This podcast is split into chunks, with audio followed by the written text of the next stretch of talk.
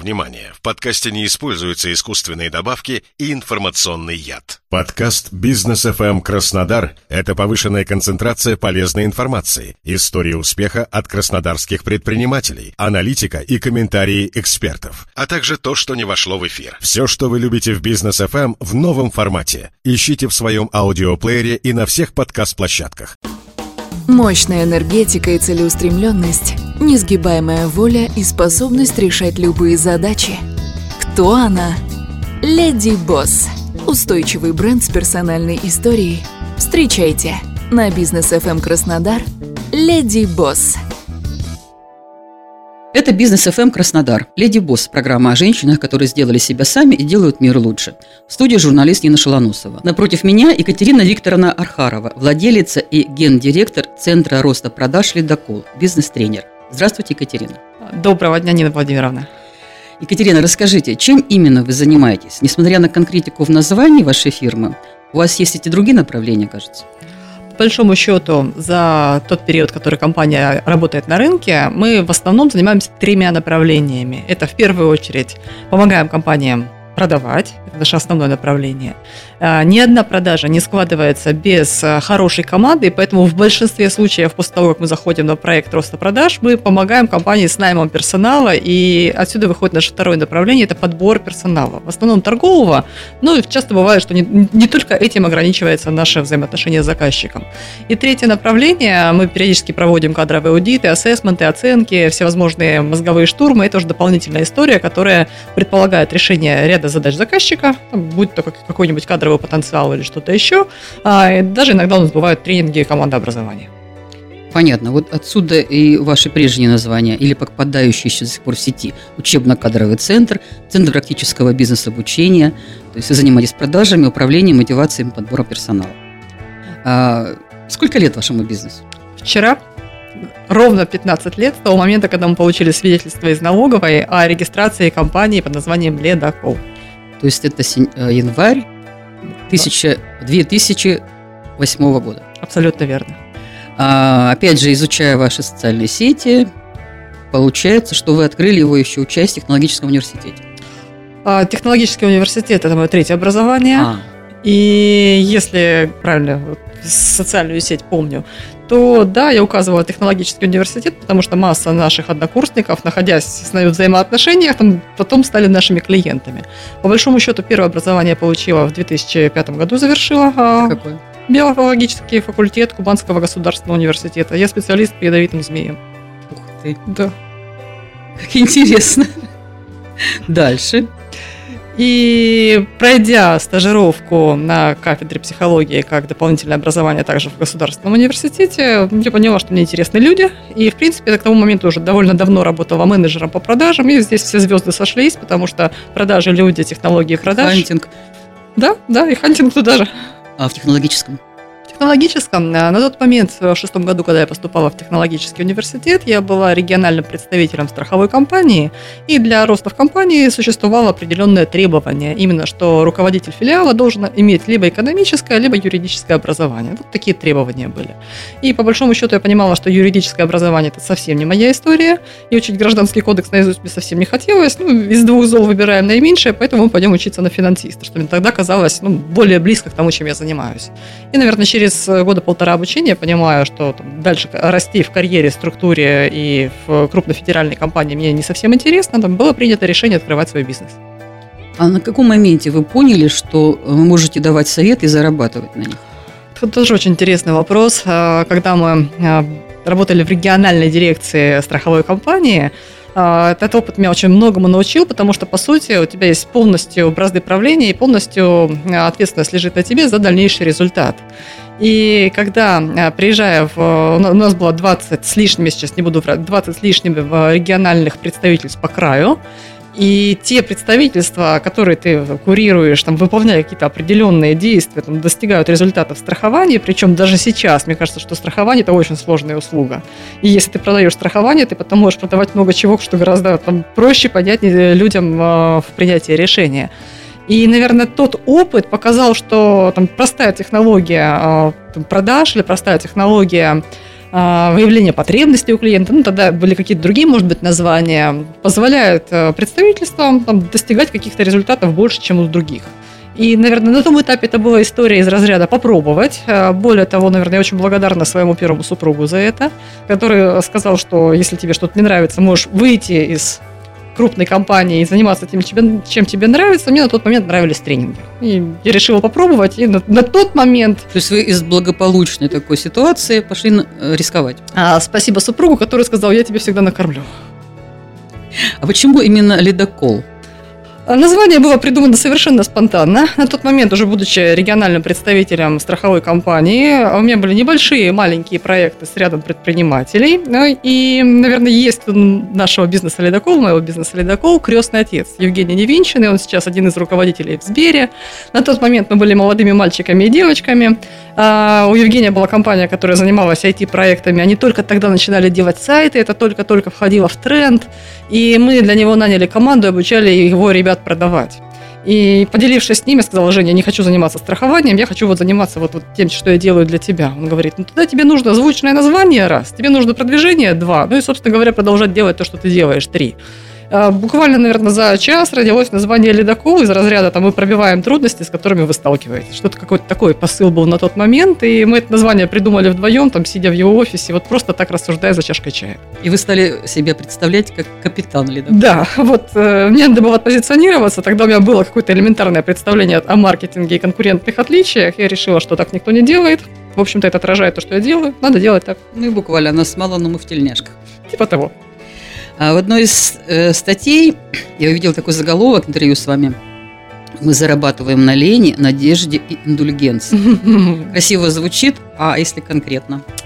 А, если а, говорить совершенно откровенно, пятьдесят процентов наших услуг строится на абсолютной уверенности в том, что заказчик самостоятельно ничего делать не будет, иначе он бы это уже сделал до нас. И если подумать о том, на какие проекты мы заходим, и вот что мы делаем по факту, иногда мне даже в социальных сетях или где-то там в кейсах, кажется, даже стыдно описывать то, что мы делаем, потому что, ну, как какие-то банальные вещи. Ну, наняли пять продавцов, ну, провели обучение, ну, контролируем каждый день, ну, оцениваем еженедельные результаты. То есть того, чтобы мы что-то сделали, вау, чего бы не знал там среднестатистический руководитель, таких вещей нет. Но зарабатываем мы на том, что мы именно это делаем, потому что когда приходишь в компанию, и сталкиваешься с руководителем э, в такой ситуации, когда он говорит, мне некогда проводить вот эти вот все планерки, смотреть, что там сделал сотрудник ежедневно.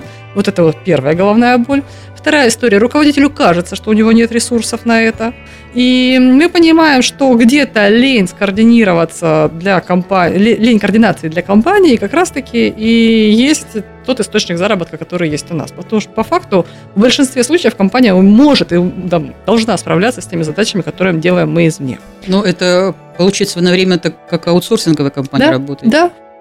И постепенно набираете персонал, обучаете? А, приведу простой пример. Там, обучили руководителей, провели оценку по регулярному менеджменту э, каждого из них и, в принципе, дали рекомендации, что кому-то необходимо индивидуально с сотрудниками чаще общаться, у кого-то есть какие-то задачи по э, мотивационным планеркам, потому что он просто цифры раздает, но не общается вообще с командой. У третьего какие-нибудь задачи из разряда ежедневного контроля. Что вы думаете? Из восьми человек только один что-то делает. Поэтому, поскольку деньги нам платит собственник, я абсолютно, наверное, честна в этом случае с собственниками, с командой, с собой. То есть наш основной заработок – то, что мы делаем. Это лень, надежда. Это лень. Ах, никогда нам клиент не заплатит за тот момент, что мы тебе сделаем готовую должностную инструкцию или выполним за твоего руководителя там, какую-то часть работы. Руководитель платит за свою надежду, что после прихода консультантов его жизнь как-то круто переменится, и почему-то волшебным образом все его прекрасные люди начнут работать. Ну или там все его филиалы начнут работать. И по факту то, за что готов платить клиент, это надежда.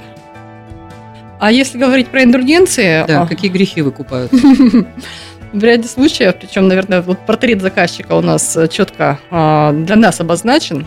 Есть наемные директора, которым очень сложно своими руками...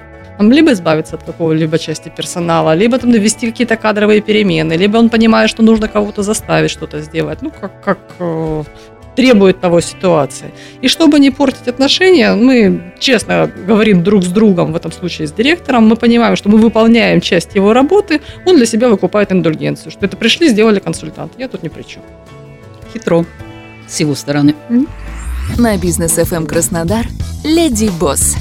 Я посмотрела некоторые ваши презентации или выступления и обратила внимание, это не моя сфера вообще, но обратила внимание, что вы часто употребляете такую аббревиатуру, как РОПы, то есть руководитель отдела продаж. И для себя отметила, что в основном весь сленг в этой сфере, он же был либо английские аббревиатуры, либо просто английские слова. Откуда вот этот РОП взялся и что еще привнесли русского в этом бизнесе? По большому счету ропы, это действительно, да, аббревиатура от уже наших должностей. Там есть НОП, начальник отдела продаж, но слово начальник у нас не в чести, не в почете, поэтому любят называть руководитель отдела продаж. И ну пос... да, у нас в стране один начальник. В стране один начальник, абсолютно верно. Поэтому вопрос, что еще привнесли, ну, наверное, если в этой же классификации, то есть есть список должностных инструкций, ропы, нопы, там, МДО, менеджер по документообороту. А, такого, чтобы там мы привнесли, вряд ли, это на основе общепринятого классификатора. Ну, только ропы, все остальное... Ропы, ну, ропы, мопы, мопы, менеджер отдела продаж. А, ропы и мопы. Угу. То есть вы приходите э, на время, как аутсорсинговая компания, или работаете рядом. А был ли в вашей практике, в вашей биографии опыт работы по найму? После страховой компании у меня не было опыта, тут лично у меня не было опыта работы по найму. У меня был долгосрочный контракт с компанией, где я со своими коллегами выполняла функцию эйч ар-директора, и сейчас похожий контракт у меня есть в функции там, помощника коммерческого директора в крупной компании. То есть по факту мы выполняем весь функционал, если говорить про эйч ар-директора, там, это найм, адаптация, там, кадровое дело производства и все, что следует в должностной инструкции, но при этом используем свои компетенции, свои технологии. У нас был контракт на два года такой, да. Вот, кстати, про пандемию. Она открыла для многих ранее непредставимую возможность работать удаленно. И в этом нашли сначала плюсы огромные, а сейчас большинство заговорило о минусах. А вы как относитесь? Если говорить с точки зрения нашего бизнеса, то пандемия для нас скорее плюс. Потому что, по большому счету, офисная история для нас не имеет смысла. И, по большому счету, мне все равно, где мой эйч ар-менеджер подбирает персонал для заказчика. И чаще это на территории заказчика, чем на нашей территории, потому что у кандидатов больше доверия именно к офису заказчика. А если говорить про тренинговую историю, то, наверное, сейчас она не так часто у нас воспроизводится, и проще снять на два-четыре-пять дней конференц-зал и проводить во внешнем конференц-зале, чем в своем, как у нас ранее было. Поэтому для нас скорее плюс, мы, по крайней мере, поняли, что нам для специфики нашего бизнеса офис не нужен, и офис нужен только для того, чтобы для налоговой висела табличка, что вот здесь есть компания. Вот из-за таких, как вы, освободилась куча помещений в центрах. Если говорить про системную работу отдела продаж, либо системную работу других подразделений, однозначно офлайн дает более высокие результаты, чем удаленка. А вот в связи с карантином или без связи с ним, как у вас строится рабочий день? Это строго с девяти до восемнадцати или двадцать четыре на семь? Сейчас у нас работа с заказчиками, которые находятся в Норильске, Новосибирске, Красноярске, поэтому с девяти до восемнадцати при всем желании не получается у нас работать, поэтому скорее сейчас на данном этапе день начинается намного раньше. Наверное, к счастью для нас, мы можем сами корректировать свое расписание, потому что по факту работа с заказчиком – это какие-то координационные встречи плюс выполнение работы с нашей стороны. А по большому счету здесь уже вы сами вправе выстраивать свой график. Ну, двадцать четыре на семь тоже громко сказано, потому что, как правило, там, при нашей работе, когда мы встречаем массу сопротивления, мы тоже быстро выгораем, и я, и мои коллеги. Поэтому, наверное, двадцать четыре на семь в течение какого-то времени может быть, а потом все равно должно быть, что называется, on and off, да, выключились, отдохнули э, и включились снова. Когда говорите о нас, о команде, кто это и сколько вас? И, наверное, если говорить про регулярную команду, это шесть человек, которые занимаются подбором персонала, мой личный ассистент, тренер-координатор. По сути, это ребята, которые находятся в режиме там, аутсорсинговых там, коллег, но мы работаем постоянно. Есть у нас также ряд привлеченных бизнес-тренеров, экспертов, тот же наш с вами хорошо знакомый Александр Анатольевич Полиди. Который здесь тоже ведет программу. Отлично.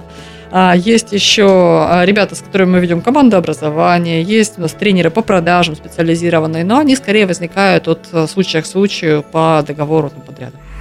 На Бизнес ФМ Краснодар «Леди Босс». Кстати, о тренерах. Вот мое личное ощущение, возможно, оно неправильное, что среди бизнес-тренеров больше мужчин. Почему? Очень хороший вопрос. Я долго размышляла на эту тему. Мне кажется, хороший, успешный тренер, у него три роли. В первом случае это роль воина, когда ты должен пробивать себе дорогу, изменяя мнение участников. Это не всегда путь войны, у женщин есть другие инструменты. Но почему-то мужчинам проще вот в этой истории работать с сопротивлением, там, приводя какие-то свои примеры. У них хардскилл, у вас софтскилл. Да, да, да. Вот это первая история. Во-вторых, если ты хочешь успешно э, зарабатывать в тренинговом бизнесе, твоя география точно не ограничится одним регионом и даже не одним часовым поясом. То есть, если ты будешь работать так, что тебя будут рекомендовать, тебя точно будут рекомендовать куда-нибудь плюс четыре часа. И в этом случае не, не всякая женщина может себе позволить вот эту историю. И третий момент. В большинстве случаев женщины больше заточены, опять в большинстве случаев, на процесс, а бизнес-тренинг – это все-таки какой-то элемент праздника, там, фэшена, того, что мы даем какую-то яркую эмоцию.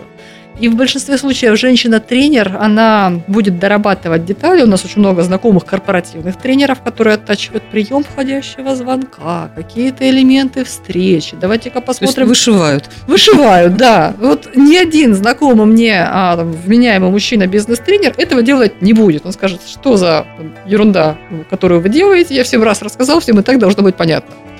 И если мы говорим про тех тренеров, которых знают, не которых в профессии, потому что если в профессии по компаниям, в основном мы увидим женский портрет, а тех, которых знают и нас уходят, а те, которые умеют давать вот этот вот фан, которые мы как раз-таки запоминаем и друг другу рассказываем. И обладают некими артистическими способностями. Да. Я, кстати, по этому поводу думала, думаю, женщина, она же ярче как бы внешне, но все-таки другие компетенции играют, и даже внешне. Ну хорошо, а какие стереотипы по поводу женщин-руководителей вы чаще встречаете? Очень такой интересный вопрос. Я не позиционирую себя как женщина-руководитель, поэтому... Но вы же наймом занимаетесь? Да. То есть руководители среднего звена там. Интересный вопрос. Потому что в большинстве случаев сейчас мы как раз-таки нанимаем женщин-руководителей. Ну вот первое лицо предъявляет какие-то претензии или желание по поводу найма, если это женщина? Наверное, нет сексистских каких-то моментов? Таких четких требований мы не э, фиксировали у себя. Один раз было требование не в протоколе и не в заявке. Это Исламская республика, где по понятным причинам во всем управленческом аппарате мужчины. Ну и как бы по умолчанию они хотели тоже руководителя мужчину. Нам бы в голову не пришло бы в этой mm-hmm. республике продобрать женщину. И не факт, что они там есть. А вот такие, ну, например, я как-то как журналист была много раз вхожа, естественно, на Красную тридцать пять. И раньше обращала внимание, помощник-референт у первого лица, это были такие умудренные жизнью с интеллигентными лицами женщины в возрасте. А когда потом последние годы приходила, не при нынешнем главе, это были, это были модели. С, с ногами от ушей, что называется. Я не знаю, какой у них там был ай кью, но вот чисто внешне была разительная разница. Есть такого рода пожелания? Два раза сталкивались. Причем первый раз это было чуть ли не пунктом номер один. Личный помощник вот с такими вот внешними mm-hmm. данными. А во втором случае в заявке на подбор персонала все было достаточно четко и структурно, но подразумевалось, что мы хотим вот такую, но еще и с, э, с мозгами. С мозгами, да. Дайте нам самую умную модель, примерно так. Это слишком жесткое задание было, наверное. Насколько я помню, у вас было еще одно направление бизнеса. Вы занимались деловым туризмом. Да, мы занимались бизнес-туризмом. У нас было одиннадцать поездок в разные страны от Соединенных Штатов до Юго-Восточной Азии. И мы делали как общие направления поездок, например, где собирали представителей логистических бизнесов, бизнесов, девелоперских бизнесов, торговых бизнесов. И знакомили их с предпринимателями тоже самых разных сфер. Причем, наверное, вспоминаю поездку в Гонконг, когда мы приехали и посетили их рекламные площадки. Для нас это был какой-то космос, когда в две тысячи двенадцатом, по-моему, году нам показывали, что такое геолокационный маркетинг, как можно таргетироваться на определенную локацию. Наши члены делегации смотрели круглыми глазами и говорили, это очень дорого, это нереально. Но поскольку в Гонконге Wi-Fi в каждом метро, для них это ну, такая очень простая история. И где-то, наверное, году в две тысячи восемнадцатом-девятнадцатом эта технология докатилась до нас. А в тот момент я для себя поняла, что все, что мы видим где-либо, скорее всего, к нам придет рано или поздно. Мы возили застройщиков в Эмираты, когда они только показывали, как работает их три дэ принтер. По большому счету, сегодня у нас тоже застройщики знают, что это такое. И для нас это был такой путь заглянуть в будущее, что мы можем привнести в свои технологии. Данное направление мы прекратили в две тысячи восемнадцатом году. У нас поездка в Израиль была финальная в две тысячи восемнадцатом году. Мы возили медиков в израильские медицинские бизнесы. По той простой причине, что начались какие-то истории с трудностями с выездом, какие-то истории с удорожанием перелетов. Еще причем задолго до карантина там начались какие-то моменты в изменении логистических историй. И, наверное, прилагать усилия для сбора группы и там, какие-то другие усилия для того, чтобы лететь через напрямую, условно, Сочи, Тель-Авив, а вот Сочи там как-нибудь еще двадцать четыре часа, но по большому счету мы, мы перестали этим заниматься. Понятно. Я так, опять же, следя за соцсетями, понимаю, что вам туризм нравится во всех проявлениях. Однозначно. То есть вы в походы любите ходить? Да, я люблю, поскольку биофаковское прошлое дает о себе знать, и если у меня и у супруга есть ресурс на данном этапе, и мы готовы на выходных куда-нибудь сходить, мы с удовольствием там, куда-нибудь едем даже в ближайшие горы Адыгеи, или в Карачаево-Черкесию, или еще где-нибудь, где позволяет. То есть задача, если есть бак бензина и день, то мы найдем, чем нам заняться. Поэтому, да, посмотреть что-либо и там, сменить обстановку, наверное, то, что дает лично мне ресурс. А с точки зрения бизнес-вумен, как вы считаете, у нас все возможности туризма, развития туризма в крае использованы или нет? Если говорить край или край, или республика Адыгея? Ну, наверное, вместе, комплекс. Мне кажется, Адыгея выжимает только процентов двадцать или тридцать из своего потенциала, который заложен. Например, пивоваренный завод Адыгеи, тысяча восемьсот какой-то год. Где сейчас гостиница. Да, да, да. И исторический бэкграунд вот этой вот территории с каким-нибудь национальным колоритом, который, который мог бы полностью скопировать формат Тирольских Альп и их пивоваренные какие-то истории, позволил бы нам делать абсолютно понятную историю с гастрономическим туром. Там приехали Майкоп, национальная кухня. Там Я что-то... вообще удивляюсь, почему краснодарцев не возят в Майкопах? Знаю, не знаю. В Лаганаке там или куда-то там ближе, а именно в Майкоп, мне кажется, там очень интересно. А по краю? По краю, наверное, из того, что мне приходилось видеть, это больше исторический бэкграунд, чем природный. И здесь, наверное, уже Нина Владимировна вопрос к вам. Здесь наверняка нужен, нужен тот человек, который может это раскопать и преподнести. Мне нравится военная история и Новороссийска. Мне кажется, что вот эта вот волна патриотизма, которая сейчас идет в стране, вот позволит вот те районы, в которых были военные действия сорок первый сорок пятый, Туапсе, Новороссийска, тот же Майкоп, опять-таки, там тоже направление на Белоречку, там сделать более популярным. Главное сейчас не давать застраивать малую землю. Да. А то ведь такое. А что для вас личная жизнь? Личная жизнь – это то, где ты получаешь ресурсы, ощущение личной силы, когда ты э, понимаешь, что после вот этого взаимодействия ты становишься сильнее. Причем в личную жизнь я вкладываю несколько понятий, как э, семья, из которой ты вышел, то есть попадая в дом, ты становишься сильнее. Там, семья, с которой ты живешь, то есть если супруг тебя усиливает, то ты становишься сильнее. Неважно, как э, формат взаимоотношений складывается на данном этапе, но если это ресурсно, да, это вот, имеет право называться личной жизнью. Так, ну давайте перейдем к блицу. Давайте. Шпильки или балетки? Шпильки. Любимый сезон? Зима. Коньяк или виски? Вино красное, сухое. Балет или опера? Балет. Какой стиль одежды предпочитаете? М-м, деловой в работе и спортивный вне работы. Есть ли у вас любимый поэт? Расул Гамзатов. Город, который вы не можете забыть? Рим. А есть ли у вас девиз или любимое выражение? Хм, выбирайте сложный путь, на нем вы не встретите конкурентов. Понятно. С вами были Леди Босс Екатерина Архарова и журналист Нина Шалоносова. Бизнес ФМ Краснодар. Всем удачи и добра. Спасибо большое. На Бизнес ФМ Краснодар Леди Босс.